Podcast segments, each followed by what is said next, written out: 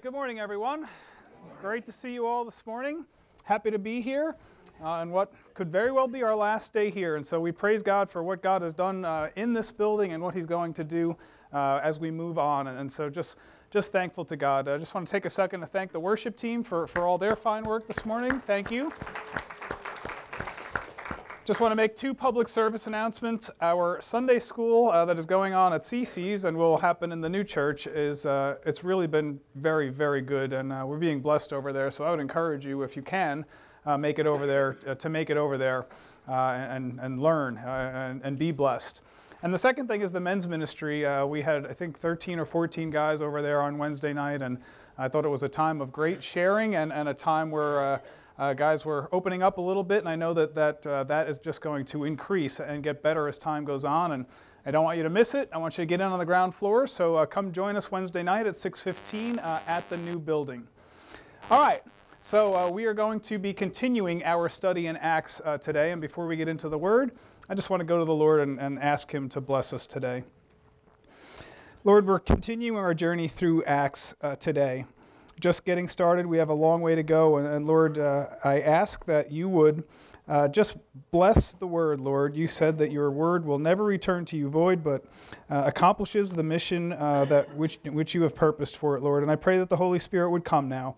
Uh, do the work, Lord, and uh, may this word be impactful in our lives. May we worship you. In Jesus' name we pray. Amen. All right, so we're continuing in the book of Acts, and this week we're talking about preparation for the mission uh, that God had for these apostles. And uh, do you know that uh, in the United States uh, or around the world, the United States is known for having the most powerful military uh, in the entire world? Uh, we have about 1.3 million people in active duty as of the end of 2013. And we have another about 850,000 people who are in uh, the reserves uh, in some form or another. Uh, and, and these people are constantly training uh, for the work that they have to do, for the mission that they are, are being trained uh, to accomplish. And, and they're ready for any potential military situation that might arise. And what they're doing daily uh, is they are training. They're, they're making their bodies physically fit and they're training together so that they can work uh, together as a cohesive unit. And so the first thing they have to do is make their bodies physically fit, right? There's tons of training that goes on uh, when you're in the military. Uh, that's why uh, they have young guys do it because they're the fittest guys who are able to do it. I, am not able to do it anymore, sadly. Uh, but but uh, the young guys, the guys in their early 20s, they're, they're able to be physically fit and, and they're ready uh, for this kind of mission. And so if they sat around and played cards all day, they would not be ready for whatever mission that, that they were going to be called to.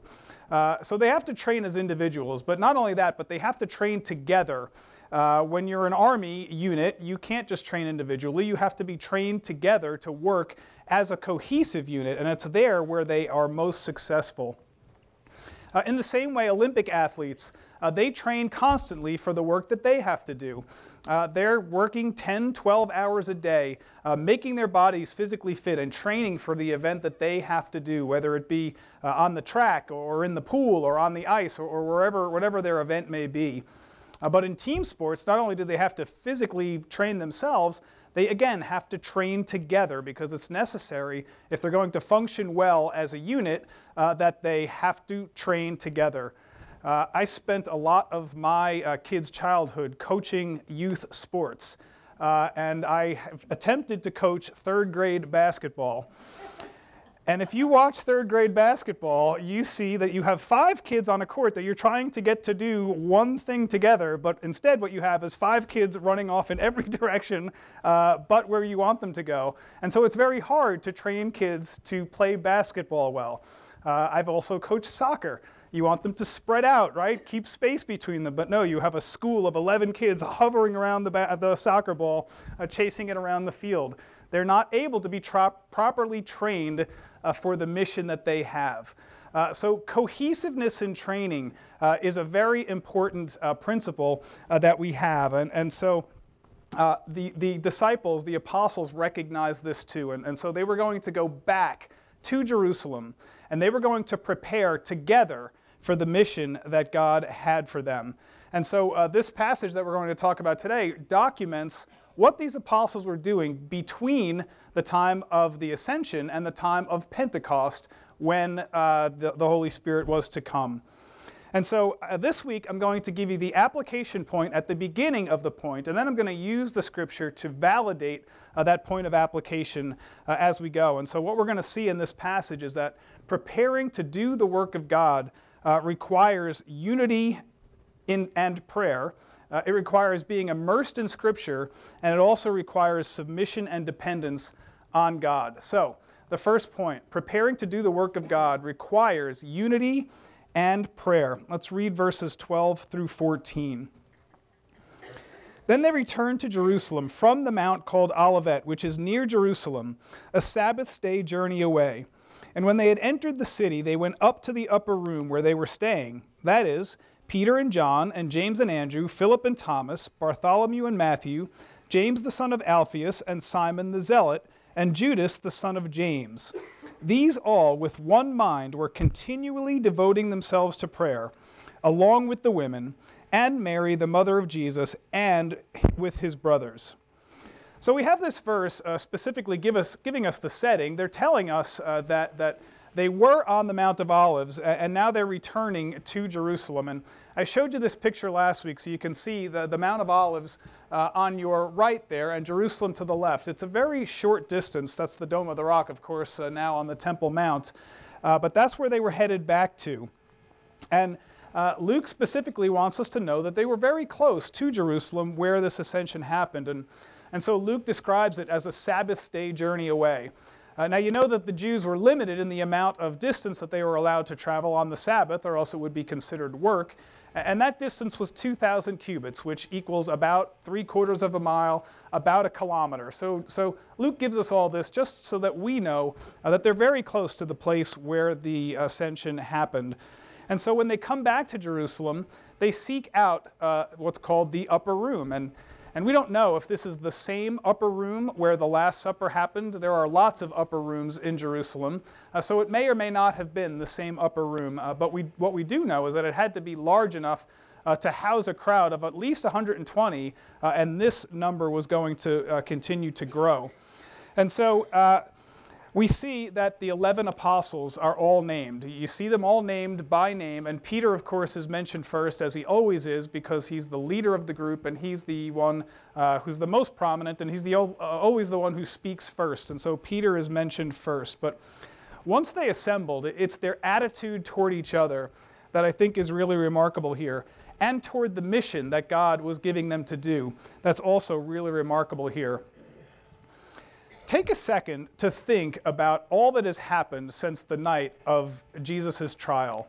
Uh, Peter, for example, on the night of Jesus' trial, denied him three times. And it would have been very easy for these apostles to say, you know what, Peter, you know, anybody who denies the Lord Jesus Christ three times, you're not fit to be among our number. Uh, and they might not have accepted him back. That could have caused a lot of division and strife. Or you could have John. Think about John. He's the only apostle specifically mentioned as being at the cross watching Jesus die. And not only is he there, uh, but Jesus specifically gives his mother to John and says, John, uh, behold your mother. Uh, take care of my mother. And so uh, John could easily have said, you know, Jesus has given me a special commission, and maybe I should take prominence and leadership uh, over this group.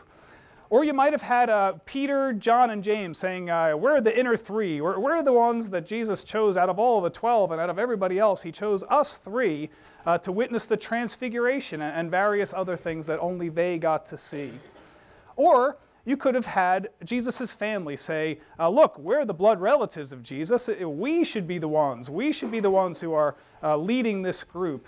Uh, and after all, we'll see when we get to Acts chapter 15 uh, that James actually did become uh, the first uh, or the, the leader of the Jerusalem church. And so we'll get to that uh, there. We could have seen all this division, we could have seen all of this strife, and yet we see none of this. These guys come together, and gals, there are ladies there too, they come together with one mind, uh, with one purpose, and that's to pray and is to glorify Jesus. Nobody exalting themselves over anybody else like they used to do. Remember, they had the argument who among, who among us uh, is the greatest? Uh, and give us the ability to sit at your right hand and your left hand. Well, well those days are gone. Uh, they realize that Jesus died for all of their sins and that we are all servants of him and we're all equal at the foot of the cross. And that's why it says they were all with one mind, with one mind. Uh, the Greek word is homothumadon. And we're going to see this word 10 times in the book of Acts. And only one other time in the entire Bible is this word used. And I think that that is uh, Luke's way uh, of talking to us about the unity of this group. Uh, what the word means is it's the unity, the inner unity of people who are working together uh, to achieve outward action. And so, as we go through the book of Acts, we're going to see this word over and over again, but 10 times here and only one time in the rest of the Bible. And I think that's because Luke is trying to show us what a unique situation we have here. Uh, these uh, apostles uh, and other followers gathered together, setting out for the mission, uh, doing what had never been done before. Uh, and, and Luke wants us to see that this is a very tight knit group uh, and that they're all going to work together. And, and when I think about them, uh, I think about Grace Redeemer. How can you not? They have a band of 120 people committed to the Lord and training, looking out for uh, whatever it is that God has next for them. And I think we are a band of not quite 120, uh, but a strong, committed band of people devoted to the Lord and waiting, eager to find uh, what the Lord has for us next. And, and we're all so excited about what that's going to be. Uh, I myself am bursting with excitement. I can't wait to see uh, what the Lord has next for us. Uh, so, here, these apostles are united in action, and that action is prayer. They're united in, in, in purpose, continually with one mind, praying uh, and praising God. And, and it's not one five minute prayer. Uh, it says that they were continually uh, praising the Lord. And the, the tense of that ber- verb means that it's over and over and over again, repeatedly, continuously doing that. And we need to recognize uh, that the power of people uh, committed together to prayer can have astounding results. When we get to Acts chapter 12, we're going to read an amazing story about how Peter was imprisoned uh, and he was about to be executed. The next day, they were coming for his head. And there were people in an upper room praying for Peter, and an angel comes uh, and, and unlocks uh, Peter's uh, chains and leads him out, opens one gate, opens another gate, puts the guards to sleep, and Peter escapes to freedom. This is what the power of people united in prayer uh, can do. God is powerful to accomplish what He wants to do, and He works through the prayers of the people. And so uh, we'll see that over and over again in Acts. And so it's not only these 11 apostles who are praying together, uh, lots of other people are mentioned too. The women were there. Uh, and women are featured very prominently in Luke and in Acts, and so it's not surprising uh, that we see women mentioned here. Uh, Mary Magdalene, uh, Susanna, and Joanna are women specifically mentioned by Luke in his gospel about uh, people who are women who were following Jesus, and they were, uh, they were there supporting uh, Jesus and his apostles uh, in service, in prayer, and also giving financial support to Jesus in his mission. And it's not only them, but Mary was there. Mary, the mother of Jesus himself, was there with these people, and they were praying. This is the last time that Mary appears in Scripture.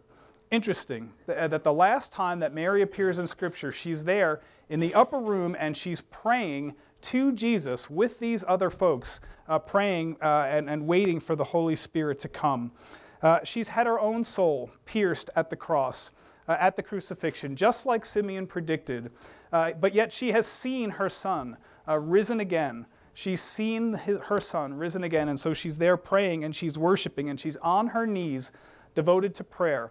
She's not being prayed to, she's there praying with everyone else.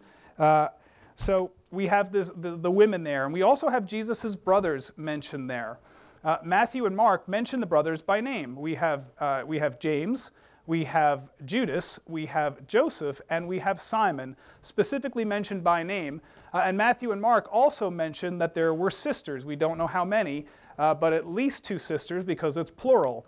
Uh, and so there's at least those six, and they're probably all there in the upper room, uh, and they're waiting for the Holy Spirit. And all, all who are there are waiting, and they're praying continually and fervently for the promised Holy Spirit. And you know that we are waiting for something too, right? Jesus has promised that he is coming again. And as we sit and we wait, we ought to be praying, just like these first century apostles were waiting as well, uh, waiting for the coming of the Holy Spirit and praying for what Jesus would have us do uh, until he comes again. Uh, while we wait, we should always be in prayer. And uh, the book of Acts is just saturated with prayer. Uh, prayer is mentioned 31 times in the book of Acts, and it's mentioned in 20 of the 28 chapters. So, uh, as we go through this, we're just going to see that this first century church was filled with prayer, filled with the Holy Spirit uh, as we get past chapter 2, and praying uh, all the time. And so, preparing to do God's will requires that we be uh, of one mind and devoted to prayer. So, that's the first thing I want you to see. The second thing I want you to see is that preparing to do God's work requires that we be immersed in Scripture. Uh, verses 15 to 20. At this time, Peter stood up in the midst of the brethren. A gathering of about 120 persons were there together, and said, Brethren, the scripture had to be fulfilled which the Holy Spirit foretold by the mouth of David concerning Judas, who became a guide to those who arrested Jesus. For he was counted among us and received his share of this ministry. Now this man acquired a field with the price of his wickedness, and falling headlong, he burst open in the middle, and all his intestines gushed out. And it became known to all who were living in Jerusalem, so that in their own language that field was called Hakeldama, that is, field of blood. For it is written in the book of Psalms Let his homestead be made desolate, and let no one dwell in it, and let another man take his office. Well, I can imagine that during the 40 days uh, between uh, Jesus' resurrection and his ascension, uh, that these apostles were trying to search their scriptures to figure out exactly what they had seen, what it meant, where it had been foretold, and, and what might be happening next. You know, Jesus appeared to them sporadically over this period of 40 days. He was not with them continuously for this period of 40 days. So uh, he's there sometimes and he's not other times. But uh, Luke 24 45 also tells us that Jesus opened their mind to understand the scriptures.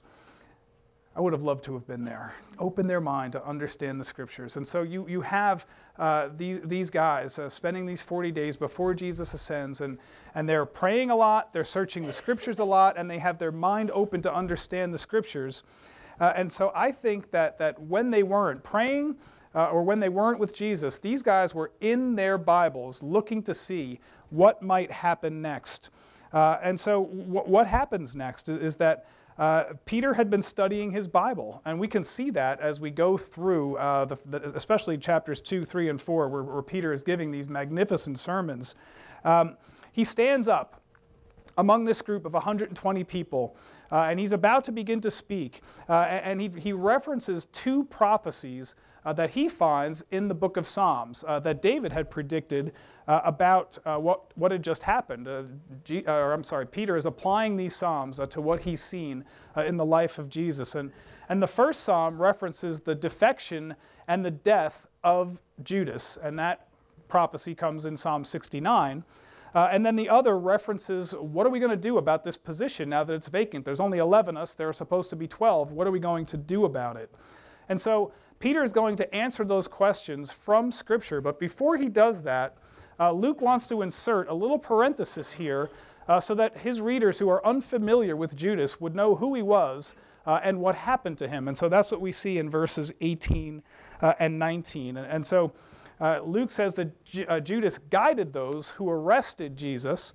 and, and so he wants us to know that, that he, Judas that is, had a share in Jesus' ministry.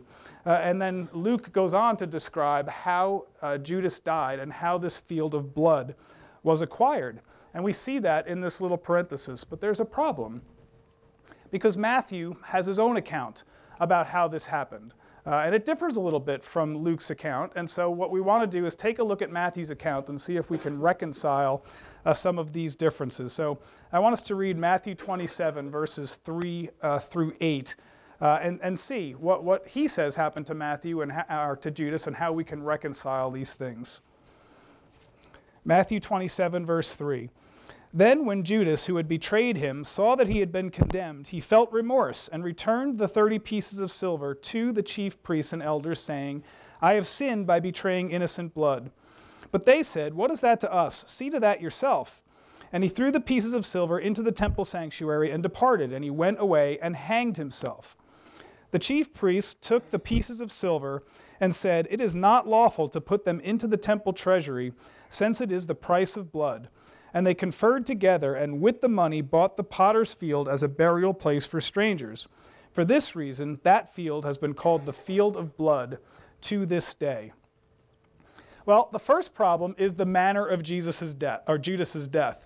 Uh, it says here uh, that Judas hanged himself, but Luke says that he fell down uh, and burst headlong and, and his, his intestines gushed out. And so uh, the way to reconcile this is that Judas actually did hang himself, but then probably the rope or the branch that he hung himself from gave way and he fell down and onto a bunch of rocks, and then uh, his body burst long, uh, headlong, and his intestines gushed out. Pretty picture, isn't it? I think it's meant to describe the uh, gruesome death that, that Judas died uh, as the penalty for uh, what he had done. Uh, and so the second problem then is that uh, it says that Judas acquired a field uh, with the price of his wickedness, but Matthew says that it was the, the elders and the chief priests who bought the field. So, who bought the field? probably what happened was that the, Judas threw the money back in, and, and these guys took the 30 pieces of silver and they went and they bought the field with the money that had been given uh, to Judas. So it's like when you give your kid five bucks and send him down the block to, to the store to get uh, a gallon of milk or something. Uh, you bought the milk because it's your money, but he handled the transaction. So uh, in a way, you both bought the milk, right? Um, that's what's going on here. So uh, it was Judas's money, uh, but the but the chief priests and elders actually bought this this field, and so the field became known as the field of blood because it was acquired with what was called blood money. Now, incidentally, uh, this field of blood, they, they, they think they know where it is, uh, and so I'll tell you. Uh, that is Jerusalem, and it points uh, to, uh, this is heading to the north here, and this is the Kidron Valley along the east side of uh, Jerusalem, and this is the Hinnom Valley along the west side, and they meet here right at this junction.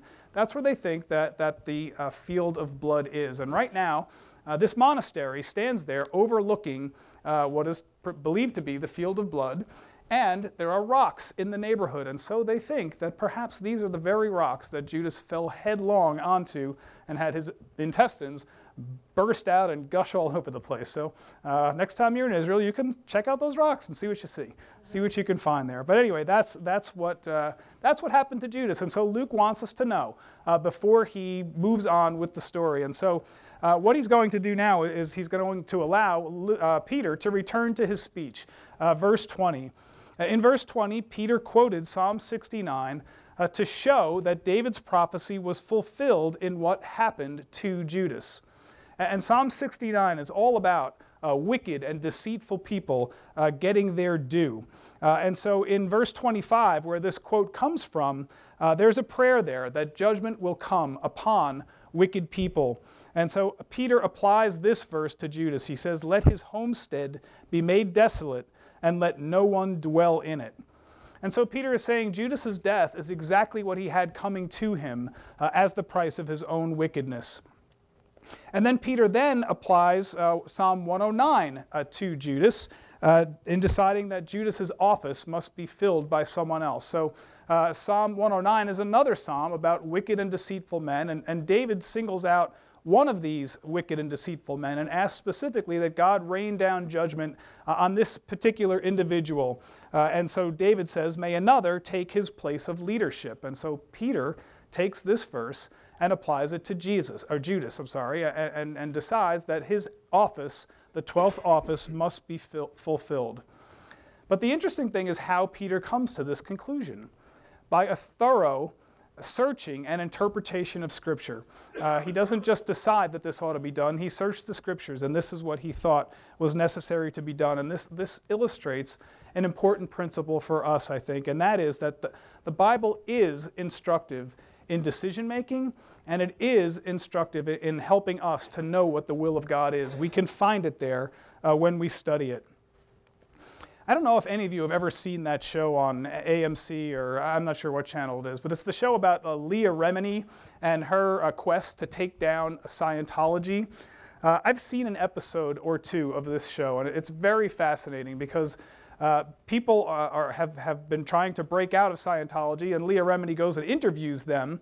And what she finds from her own experience, she broke out of Scientology, but from her own interviews with these people, she finds that uh, people are required to spend thousands and thousands of dollars uh, on books uh, and tapes that they have to read and listen to. Uh, and then they have to do various uh, acts of service uh, to the church that are, that are assigned by, by the leaders of the church. And, and what happens is that as you read the books, you get to this level. And as you read more books, you get to this level. And you're continuing to try to climb up this ladder of Scientology uh, until you reach uh, uh, the perfect state of, of bliss or, or, whatever it is that they're searching for. Uh, it, in Caddyshack, it was called by Bill Murray, uh, I'll achieve total consciousness on my deathbed. So I've got that going for me, which is nice. Uh, so that may be what they're looking for. I'm not quite sure. Uh, but, but, but what they're doing is trying to better themselves, uh, spending thousands and thousands of dollars, in some case, millions of dollars to do this. And the, the, the problem is, is that, first of all, there is no truth in it, there's no God in it. And the second problem is, is that you never reach the mountaintop. If you were ever to get high enough, they would simply insert another level uh, of things that you need to do so they can continue to collect money from you. And so uh, the carrot is always two feet out of your grasp. You can never get there. And so that's the evil of Scientology. Meanwhile, uh, the church leaders are, are, getting wealthy as can be uh, while you are going broke, uh, trying to find meaning uh, and purpose uh, for your life. Well, Christianity's not like that. God gave us His Son.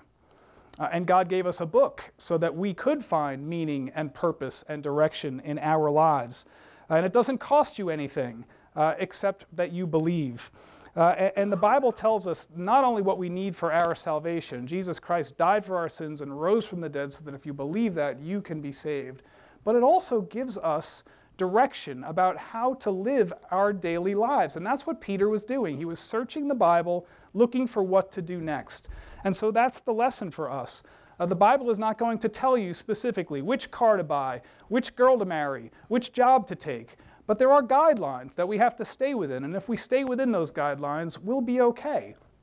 So, a biblical principle is to live within your means. So, don't buy a Porsche if you can only afford a Prius, right? That's a biblical principle. Uh, another biblical principle is not to be unequally yoked. When you're thinking about what girl you're going to marry, don't be unequally yoked. Uh, I'm thankful that Molly didn't know that verse when uh, I asked her to marry me, or else, you know, I wouldn't be here right now. Uh, so I'm grateful for that. Um, but that's a biblical principle. Don't be unequally yoked. Uh, that's God's not telling you exactly which girl to marry, but He's certainly telling you what girl not to marry, right? If she's not a believer, don't marry her. And then, uh, what about what kind of job to take? Well, a biblical principle is to work hard and work ethically. So don't take a job where your boss is going to ask you to fudge the numbers so that he can increase his bottom line. Uh, we have all this kind of guidance in the Bible. It's not exact guidance, but it's guidance enough so that we can know uh, what God would have for us. And following biblical principles uh, is, is uh, it, it, keeps us in God's will. Uh, so preparing to do God's work, whether you're a pastor, a plumber, a podiatrist, or the President of the United States requires being immersed uh, in Scripture, and I pray that that would be so on all of those levels. Uh, and so we need to be immersed in Scripture. We need to be shaped by it. We need to take our direction from it. I think that's what Peter was doing. And then finally, third, the third thing is that preparing to do God's work requires submission and dependence on God. So let's read verses 21 through 26. Therefore, it is necessary that of the men who have accompanied us all the time that the Lord Jesus went in and out among us, beginning with the baptism of John until the day he was taken up for us, one of these must become a witness with us of his resurrection. So they put forward two men, Joseph called Barsabbas, who was called Justus, and Matthias and they prayed and said, You, Lord, know the hearts of all men. Show us which one of these two you have chosen to occupy this ministry and apostleship from which Judas turned aside to go to his own place. And they drew lots for them, and the lot fell to Matthias, and he was added to the eleven apostles. Well, now that the decision has been made that they're going to fill this seat, they had to figure out what the qualifications for uh, this seat were going to be. And, and so there were two qualifications, three really, if you count, first of all, that it had to be a man. Uh, but the first two, the other two are that uh, he had to be with them from the beginning, and that's starting with the baptism of John uh, and all the way through uh, the ascension. Um, you know, sometimes we think that it was only these 12 apostles uh, who were following Jesus around, and so there would be nobody else to choose from. But when we read the scriptures, we see that there were people following him uh, all over the place, and the women particularly were with him from early on. And so, you have, you have a whole lot of people following him around. And, and so he had to be with them from the beginning, and he also has to be a, a witness to the resurrection. And so, uh, for whatever reason, Jesus chose these 12 particular apostles, but uh, there were others that could have been chosen. These 12 were, were chosen for their specific uh, purpose that, that Jesus had for him. And we don't know if there were only two who were qualified, uh, who had been there from the beginning and who had seen the resurrection. There may have been more than that. Uh, we just don't know. Uh, remember in 1 Corinthians 15, it says that uh, the Lord appeared to over 500 of them at one time. Uh, but that happened in Galilee, so most of those people probably remained in Galilee since we only have 120 people here uh, in Jerusalem. and Galilee is 70 miles north. And and probably among the 120, some of them are women. Uh, some of them may not have been there from the beginning. Some of them may never have seen the resurrected Lord. So uh, we just don't know how many of them uh, there were who were qualified. But in any event, they only put two guys forward. And we don't know anything about either of these two guys from Scripture, either before or after this event. They appear here uh, and nowhere else. And the only thing that is known about them from secular history was written by Eusebius in the fourth century, so obviously 300 plus years later. Uh, and he says that these two were members of the 70, uh, which is the Sanhedrin. That's the ruling body uh, of Jerusalem. And, and that, those are the people who crucified Jesus.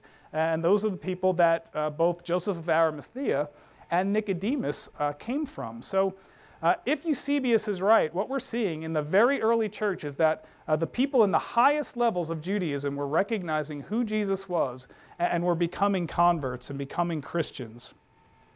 But I think what's really important here about this passage is that uh, it, it's not that the, the, the apostles did not believe that they were the ones electing this 12th apostle.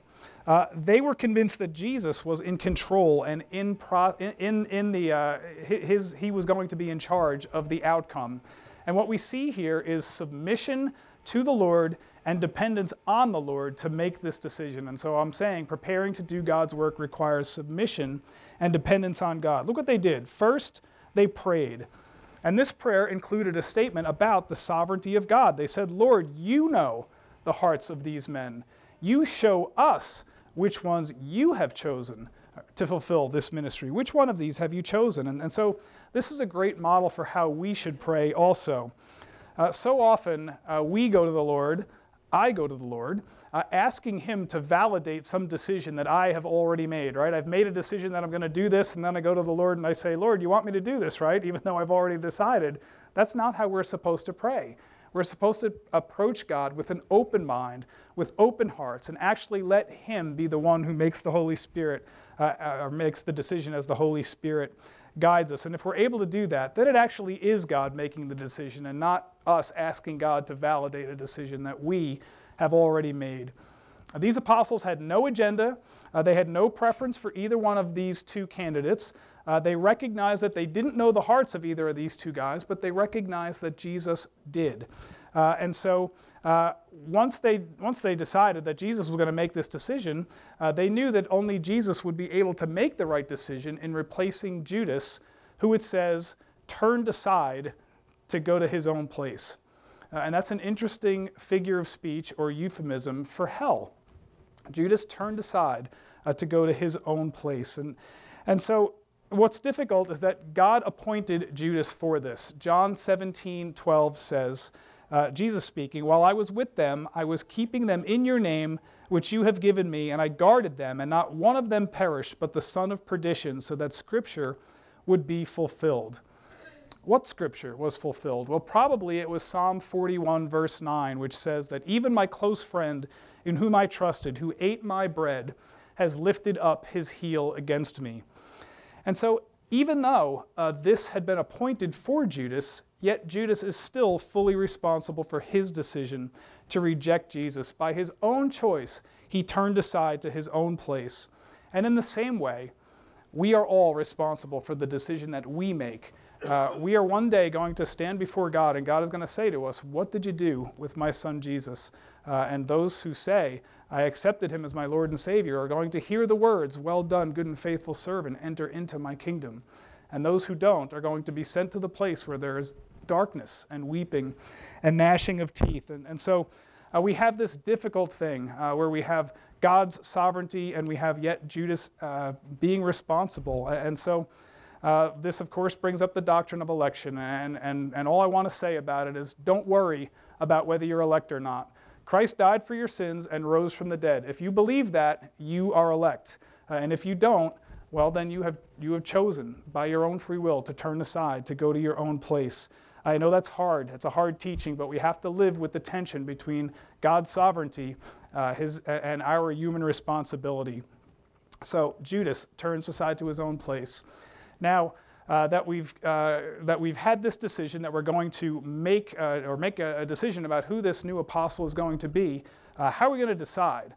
Well, there is this ancient and biblical practice of casting lots to determine uh, how we're going to make decisions. Uh, and, and it's a very interesting thing that they do. Verse 26 says that, they, says that they drew lots for them, and the lot fell to Matthias. Uh, Proverbs 16:33 says, "The lot is cast into the lap, but its every decision is from the Lord." And so what you have here is a testimony to the sovereignty of God, even in what would appear to us to be a game of chance, right? God is in control of all of it. Uh, and so it means that, that men are able to put into processes uh, or pro- uh, put into place a process by which a, a, decision can be made, but ultimately the decision is going to be uh, from God. So, so these lots were used to seek God's will. Uh, and, and ultimately, uh, this is, this is going to be God's decision about how it's going to happen. Uh, but what we'll see is that, that this is how it worked. there's this container, and in this container, uh, you put stones and, and, you write on the stones the name Matthias and the name Joseph, and they put the stones into this container. And they shake the container until one of the stones fell out. And the stone that fell out had Matthias' name on it. And so, quite literally, the, literally, the lot fell to Matthias.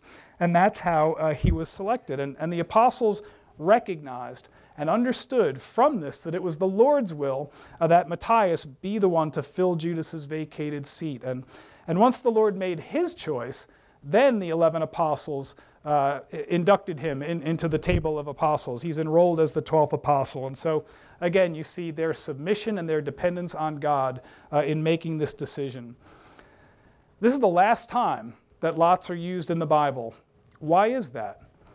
Well, it's because we're about to receive the Holy Spirit in the very next chapter. After the giving of the Holy Spirit, we now have God to guide us from the inside about how we make decisions.